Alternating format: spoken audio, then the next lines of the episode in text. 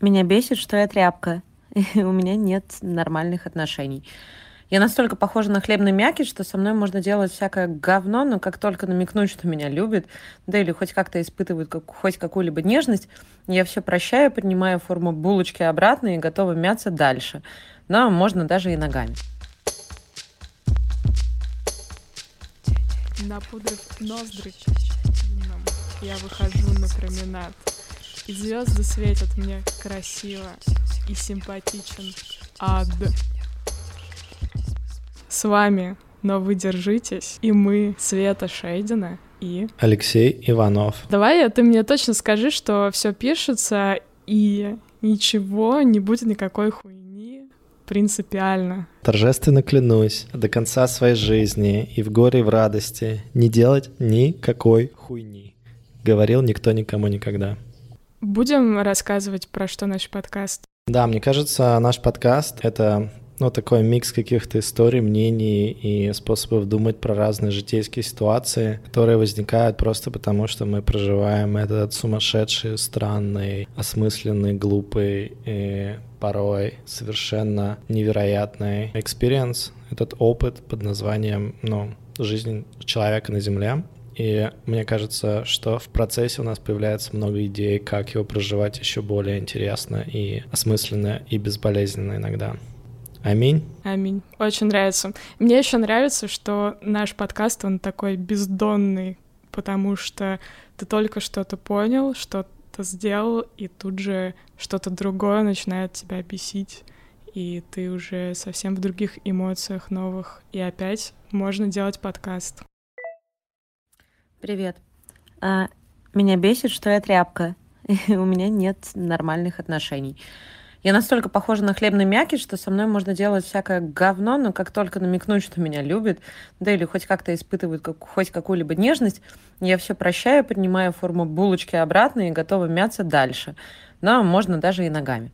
Бесит, что мне так не хватает какой-то неизведанной теплоты, что я вваливаюсь в длительные хз, какие хорошие или абьюзивные, ну, потому что я тряпка и сама не могу понять, какие длительные отношения, и ливаюсь из них через три года говном.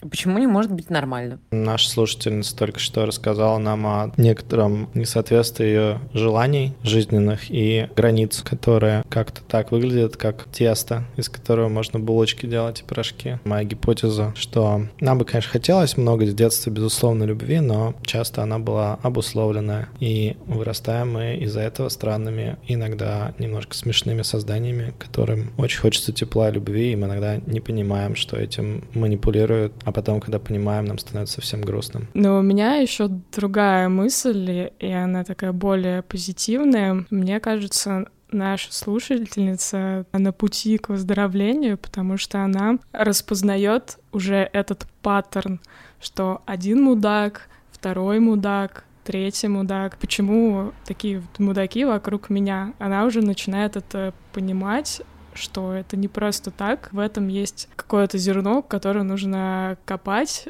в себе и выкапывать. Получается, мы здесь имеем такой круг сансары, который крутится, все повторяется, одна и та же ситуация всегда. Он, с одной стороны, неприятный, но с другой стороны, это не совсем круг, а это как спираль, наверное, закручивается. Каждый раз ты понимаешь все больше и больше о себе. Каждый раз у тебя больше шансов выбраться из этого просто потому, что ты начинаешь замечать соответствие и идешь куда-то с этим несоответствием работать. Мы как Данте Алигьери ходим по кругу, по спиральке. Как мы в прошлом выпуске не договорили про пять шагов к принятию. Первые шаги в эту сторону мы такие думаем, бля, почему все такие пидорасы, почему мне больно из-за других. Потом, может быть, мы думаем, что, бля, почему мир так устроен стрёмно, что в нем так много пидорасов. Потом мы такие, что же со мной такое интересное случилось, что вот я вот притягиваю этих пидорасов. Шаги 4, 5, 6, 7, и происходит э, на девятый шаг Э, прозрения, и самсары больше нет. Знал, что э, в основе песни «Сказочная тайга» лежит русская песня из 19 э, века на основе стихотворения Леонида э, Трифолева «Ямщик». «Когда я на почте служил ямщиком, был молод, имел я селенку, и крепко же, братцы, в селении одном любил я в ту пору девчонку. Мне кажется, это такой легкий переход к, на самом деле, тому, что все песни, они о любви на самом деле. Ну и все бесяки наши о любви. Вот, например, наша слушательница, которая про булочку писала, она же как бы говорит про любовь и принятие себя, и не принятие того, что тебя другие любят как-то абьюзивно. А это длинная дорога. И сегодня мы ее не пройдем. Мне кажется, классно осознать, что ты булка-тряпка. Это очень сильно освобождает и дает тебе надежду на лучшее. Понятно конкретно, с чем работать. Когда ты просто в абьюзивных отношениях, и ты этого не понимаешь, это гораздо сложнее. Когда ты булка-тряпка, у тебя уже все хорошо. У тебя уже свет в конце тоннеля есть он тебя зовет и выводит из этой херни непонятной, совсем не сказочной. Это же тоже какой-то это способ себя поругать за что-то. Бесит же, бесишь сама себя, вместо того, чтобы себя поберечь, погладить и сказать, типа, я такая классная, но у меня есть особенности. Как будто изнутри такой вырывается внутренний критик и такой кричит, типа, я тряпка и так далее. Если на этом очень сильно зациклиться, мне кажется, можно вот такую самооценку и дальше по жизни пронести, как бы доказывать себе с каждыми новыми отношениями, что ты действительно булка и действительно тряпка выбирая мудаков. Может быть, неосознанно, просто ты себе сама доказываешь, что да, это правдивое, опять это подтвердилось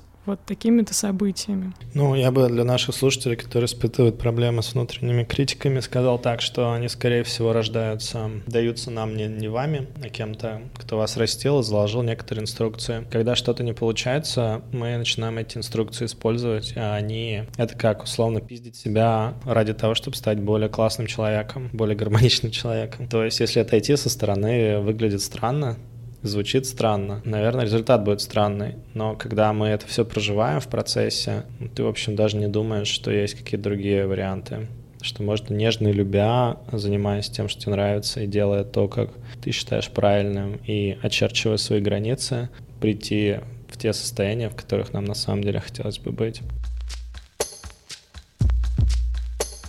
Кстати, Алексей, у нас появился продюсер Глеб. И Глеб советует нам э, просить лайки и классы в начале выпуска, чтобы их было больше, потому что к концу выпуска не все дослушивают. А если у нас появился продюсер, надо раздеваться сразу или вообще какой протокол, Свет? Подписывайтесь на нас везде, где вы нас слушаете, оставляйте отзывы и звездочки. Уж очень мы это дело любим и регулярно смотрим на это. Поскольку и у Света у меня высокая потребность в признании, то ваши звездочки действительно дают нам немножко дешевого дофамина каждый раз. Бесит вот такая вещь. Возьмем, к примеру, работу. Идешь ты на работе к чувакам с классной идеей. Например, какой-то клиент пожаловался на что-то, вы обдумали это и сошлись, что вот было бы прикольно сделать вот так вот. Идешь ты воодушевленный, с этим своим прикольно, к ребятам или к начальству и говоришь, мол, есть жалобы. И ведь э, реально говоришь, можно это улучшить, давайте сделаем по-другому. Вот так, например. Потом это такое какое-то общепринятое секундное молчание, и все такие, да не, давайте оставим по-старому. Ну что, один клиент пожаловался, а нам теперь все менять? И хорошо, если от того, что оставили по-старому, реально ничего в худшую сторону не изменилось. Ведь бывает, допустим, когда э, ну, клиент потом пишет, э, пишет, пишет, и такие все, мол, ну что за херня, лучше бы сделали вот так. И ты как бы убеждаешься, что предыдущая идея была на самом деле хорошей. И что делать? Типа идти э, обратно и говорить, ну я же говорил, ведь первоначально для тебя так и было очевидно, что что-то надо поменять, и что клиенты будут писать по этой штуке. Вот и как передать эту очевидность э, другим, вообще непонятно. В общем, надо как-то уметь доносить действительно важные вещи с первого раза, а не выходит. И вообще, вот я сказал про работу, но это применимо ко многим ситуациям в повседневной жизни. Конечно, так не всегда происходит, но когда это происходит, то бесит просто, просто невероятно как. Спасибо. Блин, вот это вот все оставили по-старому, и ничего не изменилось. Мне очень напоминает историю моей мамы и ее парикмахерши Ирочки. Моя мама ходит к парикмахерше Ирочке уже лет 15-20. Ирочка мне еще косу на выпускной заплетала. Вот 70% причесок, которые она фигарит моей мамы, делает просто ужасными. И я всегда спрашиваю свою маму, мама, ну почему ты ходишь к Ирочке? Ведь будет ужасно, ты же знаешь. Ну, там 30% вероятности есть, что будет неплохо, но в целом не стоит на это надеяться. Мама говорит, наверное, как и говори, говорим все мы себе, когда нужно что-то поменять. Ты знаешь, я знаю, как Ирочка делает плохо, а как делает плохо другой парикмахер, я еще не знаю. И это меня очень останавливает от того, чтобы поменять парикмахера. Ведь он может сделать еще хуже, просто плохо, каким-то новым плохом. Не так, как делает Ирочка. Очень печальная история в переменах и выходе за рамки возможного. Знаешь, Ирочка, это самое, на тебе, как на войне. А ты понимаешь, что у нас э, какой-то рефрен э, в последних трех подкастах? У нас была Ирочка Аллегрова, э, в прошлый раз была твоя воображаемая бывшая Ирочка, и сегодня Ирочка парикмахерша. Ты думаешь, к чему это? Я не видел, конечно, воочию ни твою парикмахершу, ни Аллегрова. Та моя Ирочка была настоящая. Ого, я думала, ты пошутил. Оказывается, нет. Но я тогда сочувствую Ирочке, и тебе тоже. Да не, наоборот, ей надо быть радостной. В смысле, тебе надо быть радостной за Ирочку. Все классно у Ирочки. Здесь очень много вещей хочется сказать. Не про Ирочку и парикмахерскую, а про то, что что-то поменять — это сложно, это энтропия. Э, надо с ней бороться, понимаешь? Что такое изменение? Это когда ты берешь какой-то порядок вещей, который стремится к, ну, тому, чтобы все оставить в некотором бурляще хаотическом, непонятном... Говне. Ну, я не говорил об этом. Нет, это ваша уже интерпретация. Для меня это какая-то просто энтропия, большое количество энтропии, которую ты хочешь упорядочить. Запрыгнуть на какого-то быка, который прыгает во все стороны, взять его за рога и усмирить, и сделать его, в общем, ручным в каком-то смысле. Хочется иногда сделать что-то, и ты такой, типа, блин, вот сейчас вот сделаю, и Классно. Потом ты делаешь несколько раз, тебя обламывают. Знаешь, есть такая выученная беспомощность в психологии термин. На основе экспериментов психологи наблюдали разных животных, давали какие-то упражнения и делали так, чтобы они их фейлили. Ну, их невозможно было выполнить. Постепенно собачки становились не приспособлены к тому, чтобы делать это. И они считали, что они даже пытаться не стоит, все равно они обречены на провал, даже если условия менялись, и э, теперь стало возможно выполнить задачу, получить там свою награду. Даже социальные Разные эксперименты были, в которых те, кто испытал уже выученную беспомощность, когда в группе появлялись новички, они пробовали что-то сделать. Большинство, которое помнило, так сказать, плоды неуспешных попыток, испытывали выученную беспомощность, они догоняли новичков и объясняли им доступными способами, что не надо, не надо пробовать что-то новое делать. Такая сила инерции, она противопоставляется какой-то силе, желанию сделать что-то, упорядочить реальность. Но в этом плане любое изменение привычек — это эксперимент эксперимент, который в большинстве случаев не состоится, и единицы только реально могут что-то поменять. Но это возможно. Просто это требует некоторой дисциплины и коммитмента и прочих вещей, которые не очень просто себе организовать. Выученная беспомощность очень, мне кажется, хорошо описывает коллег нашего слушателя, ну и многих людей, с которыми я когда-либо работала, когда они изначально были энтузиастами тоже, но они получали какого-то позитивного подкрепления за свои труды от начальства или тех же клиентов и уже полностью отчаялись. Но как ты считаешь, э, возможно ли откатить эту выученную беспомощность назад? Ну, у меня тут есть прекрасный способ про это думать, которым я всегда пользуюсь. В похожих ситуациях есть три выхода. Первый — это решить что-то сделать и сделать это. Второе — решить ничего не делать, что тоже является решением и как-то успокаивает психику. Ну, потому что, например, ты можешь вполне себе решить, что ты не будешь пытаться что-то поменять И момент, когда ты себе это разрешаешь, не пыхтеть, не мучиться и так далее, то, в принципе, в каком-то смысле ты делаешь для себя психологически полезную работу. Такое тоже может быть. Третий выход, который есть, это по-другому отнестись к проблеме. Это наш с тобой любимый рефрейминг. Одна из вещей, которые, за которые я люблю пересечение психологии дизайна, это за потребности пользовательские хэштеги jobs to be done, ну и, и несколько других вещей, да, то есть когда мы изучаем пользовательские потребности в дизайне, психологии, в статистике, в социологии, во многих других направлениях похожих, мы очень часто на большой выборке приходим к тому, что потребность одна и та же, а реализация ее разная у людей. И способы реализации важны. Чем ближе мы оперируем на уровне потребности, основной глубокой глубинной потребности, тем проще нам придумать большое количество вариантов ее реализовать. И это открывает возможность для маневра, возможность для того, чтобы создать себе выборы. Когда у человека нет выбора, он чувствует себя крайне забитым и беспомощным действительно. Если использовать вот этот наш подход с тремя вариантами, и последний из них — это рефрейминг, то, мне кажется, мы создаем очень много вариантов и создаем возможность для того, чтобы у нас был выбор в любой ситуации бесит, что не могу быть последовательно жестким. То есть, если я хочу с кем-то перестать общаться, я могу какое-то время избегать человека. Но потом я все равно сдаюсь и выхожу на контакт, потому что не хочу показаться конченным. Как быть, что делать?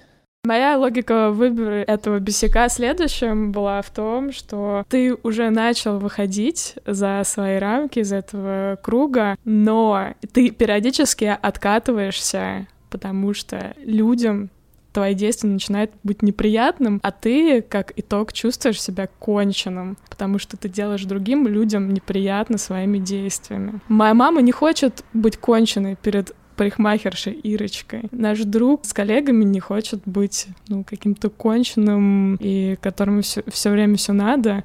И потихоньку Ирочка давит на маму, коллеги давят на нашего слушателя, и ничего, получается, не происходит. Из-за этого чувство вины. Смотри, во-первых, ты правильно отметила чувство вины, мне кажется, а еще закину такую тему. В принципе, чтобы преуспеть в таком в человеческом плане, нужно, с одной стороны, идти вперед, и это сопряжено с тем, чтобы, ну, расталкивать препятствия и как-то двигаться в том направлении, которое ты задал, да? Давай пример приведем. Предположим, что мы с утра в метрополитене. И машинист метро не может послушать наш подкаст, потому что он очень тихий. Нормально у нас подкаст, нормально у нас жопа. Короче, суть в том, что ты проталкиваешься через эту утреннюю толпу, и как бы ты локтями, коленками работаешь, в общем, вот это вот все. Естественно, ты людей от себя как-то отгоняешь. Но одновременно, как бы, известно, что для того, чтобы чувствовать себя классно и счастливо в жизни, нужно иметь людей рядом, с которыми тебе хорошо, которых ты любишь, которые любят тебя. Ну, понятное дело, что второе наше желание о том, чтобы быть вместе с другими. Получается, что они некоторые противофазе находятся, да. Первое желание желание — это как-то преуспеть и растолкать всех, и двинуться вперед. Второе — как-то подсобрать всех рядом и быть со всеми милым и классным. Так вот, мне кажется, то, что испытывает наш слушатель, во многом совершенно нормальная тенденция опасаться за то, что что-то пойдет криво. Либо ты уйдешь вперед и всех растолкаешь, и будешь выглядеть в их глазах каким-то совершенно бессердечным мудаком, который все делает по-своему и все ради собственной цели. Либо ты будешь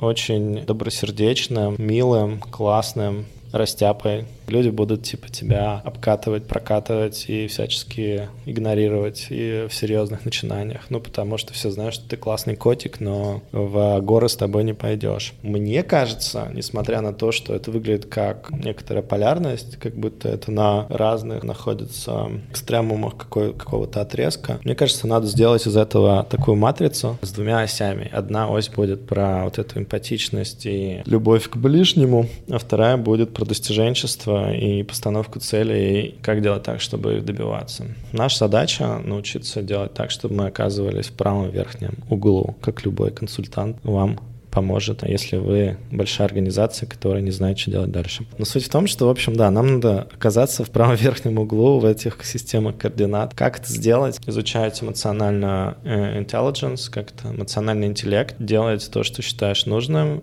консультироваться с другими, искать консенсус, двигаться вперед, расталкивать локтями, но объяснять, почему ты это делаешь, любить других, любить себя, любить маму. В общем, мне кажется, и любить, и действовать. Какой-то такой микс. Люби и действуй действуй. Мне кажется, это хороший лозунг для нашего с тобой э, тура по стадионам. Давай заканчивать наш подкаст. Светочка, ну что ж ты, давай еще один бесяк в студию, а то мы не бесились сегодня. Ну давай, бесячок. А по поводу первой темы под названием «Работаем на дурацкой работе» или «Делаем то, что не нравится», это же прям такая вообще вечная история.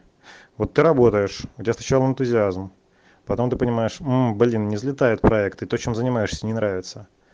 Но все, ты уже дал коммитмент, тебя уже приносит деньги это все дело. И как-то, ну вот так встать и сказать, нет, я теперь не буду этим заниматься, эм, ну не работает. Ну, потому что не взрослый, во-первых, во-вторых, you need to pay your bills и так далее, и так далее. А сесть и нормально выделить по два часа в день на другой проект или просто ответить на вопрос, угу, окей, мне не нравится, а какой план? Ни хера никогда нет ни времени, ни желания, ни, ни, ни мотивации. И, короче, пока не допечет, пока в жопу петух не клюнет, пока вот прям совсем не в моготу не станет, ты ни черта не делаешь. И понимаешь почему, и пытаешься себя как-то замотивировать, и пытаешься там всякие планы составить. Но все равно вот так. И вот пока прям жопа не случится, пока организм не скажет психосоматикой, что такой встать не можешь, тупо потому что на работу не можешь встать. Вот. А на следующий день, когда выходной, вообще все отлично, бодренький. Вот. Вот пока такого не случается, ничего не меняешь. И головой понимаешь, осознаешь, весь такой осознанный, а толку? Смотри, Свет, когда я на почте служил ямщиком, а, мне всегда казалось, что есть тонкая грань между дисциплиной, когда ты как бы закоммитился что-то сделать, и не могу, выгораешь. И фишка в том, что тут вообще невозможно давать совет, потому что тот, кто дает совет, он, наверное, не испытал большое количество ситуаций. Я бы так сказал, как один мой хороший друг говорит, он не то, что не любит всяких психологов, но он их любит, но в целом он как-то так сказал на эту тему, что очень легко можно сдать человеку атмосферу некоторого там принятия и любви и поддержки, в которой он оказывается как будто, ну, маленьким ребенком. Ему комфортно, хорошо, классно. В каком-то смысле он симплифицирует мир. Большое количество взрослых решений, оно действительно сложное. Ну, то есть у него нет там типа делай X или делай Y. То есть там надо много что помозговать, нужно посмотреть на разные ситуации, нужно посмотреть, что ты можешь себе позволить, что не можешь позволить. Я прекрасно понимаю ситуации, в которых ты не хочешь делать то, что, что ты вписался. Неоднократно был в таких ситуациях. Также был в ситуациях, когда, ну, как бы я чувствовал, что я хочу доделать то, что мне нужно доделать, несмотря на то, что это сложно. Просто потому, что в текущей ситуации э, мои границы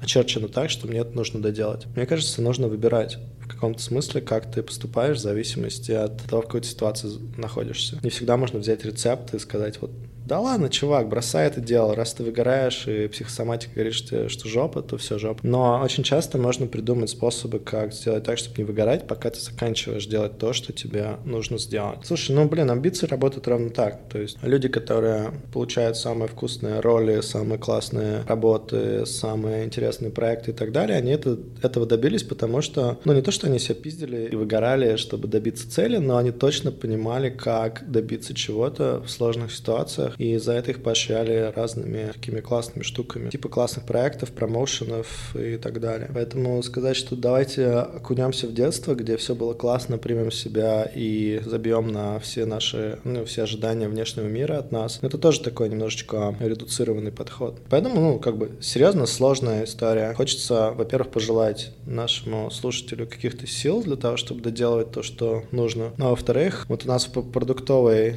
теме есть такая очень популярная теория, называется двойной трек. Суть в том, что у тебя один трек, где ты делаешь delivery, то есть ты реализуешь что-то. Назовем это какой-то achievement. Это те текущие проекты, в которые ты вкладываешь энергию, чтобы они, например, приносили деньги, создавали ценности и как-то кормили тебя и все такое. А есть второй трек, он называется Discovery. Это там, где ты исследуешь варианты. Я в своем канале очень много пишу про пересечение продуктового мышления и изменение поведения человеческого. Алексей, а что у тебя за канал? Канал Пончик News в Телеграме. Короче, суть в том, что если представить себе, что у тебя есть два трека, на одном треке ты делаешь дела, а на втором ты исследуешь опции, исследуешь то, что тебе на самом деле нравится, и пробуешь делать, к чему у тебя душа сейчас лежит, то ты в каком-то смысле одновременно под одним под одной крышей сочетаешь себе заводик по реализации каких-то дел и по созданию каких-то возможностей для себя. В этом смысле тоже же в этом какой-то выход есть. Я раньше думал, что человек идентифицируется со своей профессией. Сейчас все больше приходит сигналов лично в моей жизни о том, что идентификация с профессией, которая была так популярна на протяжении всей жизни у людей, то есть, условно, ты родился сыном сапожника, тебя батя научил, как сапоги делать и там зашивать и так далее. Ну и все, и как бы ты дальше по жизни идешь как бы с идентификацией сапожника. Или, например, ты родился, пошел там в университет, стал юристом, ну и ты идешь дальше с идентификацией юриста по жизни. Ну, мне кажется, что сейчас э, меняется очень многое, в частности, из-за ускорения жизни в целом, технологического в том числе, и из-за того, что авторитетов становится меньше. То есть ты не можешь пойти к бате-сапожнику и спросить его, бать, что мне делать, заниматься микрокомпьютерами, пойти в коучинг, э, делать юзер-исследования или вообще отправиться морским биологом куда-нибудь в сказочную тайгу. Ну, то есть, как бы у тебя серьезно сложняк с авторитетами, с инициациями и прочей такой фигней, которая очень важна для качества качественной и здоровой жизни. Поэтому в каком смысле авторитетами становятся Света Шедина и Алексей Иванов. Шучу. Авторитетами, ну как бы нам самим нужно себя, в себе воспитывать этих авторитетов. И момент, когда мы реально в своей жизни а, натыкаемся на кого-то, кто таким авторитетом может быть, и мы внимательно себя слушаем и именно понимаем, что да, это оно. Мне кажется, в этот момент нужно за такого человека держаться и всячески стараться сделать его ментором, прислушаться к его мнению, потому что если так по-серьезки, то таких людей не очень много особенно когда ты начинаешь разбираться очень сильно в сложности, так сказать, разных систем, из которых состоит жизнь. Мне кажется, я дошла в жизни до такого момента, что где-то я понимаю, что вот сейчас надо потерпеть, но при этом мне важно выразить э, свою какую-то творческую энергию через другие проекты, может быть, которые я делаю для себя сама. Ну вот, например, мы с тобой подкасты записываем. В принципе, нам это не надо, нам это не приносит денег, но это дает такой большой классный опыт проживания своих мыслей по-другому, коннекта с какими-то классными, интересными людьми. Поэтому для меня это важно. Как ни странно, мне кажется, здесь очень э, круто работает метод, э, который мы обсудили чуть раньше, jobs to be done, когда ты очень пристально смотришь в корень того, в чем заключаются реальные потребности твои. Мы очень много работаем с этим в коучинге, когда изучаем психологический портрет человека, психометрический портрет его предрасположенности, чтобы просто понимать, к чему душа лежит и к чему она не лежит. Потому что есть какие-то вещи, которые ты легко можешь все поменять. Ну, например, ты там ездишь, рулишь машиной, у тебя руль слева, а движение правостороннее. Мигрируешь, например, в какую-нибудь Австралию или там, не знаю, Англию, и у тебя все наоборот. Но ты просто переучиваешься, и, в общем, not, not a big deal, нет проблем. Психологи говорят, что ценностные вещи, которые являются ключевыми потребностями, их менять очень сложно. То есть у тебя есть большая потребность, ты будешь стараться делать так, чтобы твоя работа создавала возможность тебе как-то посвятиться, выставить себя наперед, либо рассказать о своих достоинствах, может быть, даже подкаст запилить об этом. В общем, вот эту черту поменять сложнее будет. Поэтому проще под нее найти возможность как-то реализовать ее, мне кажется. Мне кажется, мы сейчас уже уходим дальше в какой-то подкаст про предназначение. Надо остановиться. Если вы хотите услышать свои бисики в следующих выпусках подкаста, то обязательно, обязательно, обязательно пройдите по ссылке держитесь бот и диктуйте ему то, что у вас на душе наболело и горит. Еще у нас есть канал в Телеграме, но вы держитесь, где мы публикуем много всякого всего. Подписывайтесь на нас там, где вы нас слушаете, а слушать вы нас можете на Apple подкастах, Google подкастах, на YouTube, на SoundCloud, на Кастбоксе. Пишите нам отзывы на Apple подкастах и оставляйте звездочки. Пять звездочек. Обычно это хорошее число. Мы обожаем читать то, что вы нам пишете. Например, недавно нам написали у ведущих безумно приятные голоса. Заслушаешься, особенно если под мытье посуду. С вами были Света Шедина и... Кто еще с нами был, Лёш? Алексей Иванов. Держитесь там. Пока-пока. Держитесь! Выход из самсары близок. Но это не точно.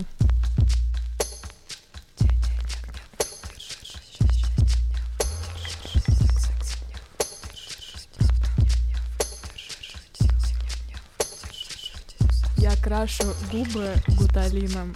Я обожаю черный цвет. И мой герой, он соткан весь из тонких запахов конфет.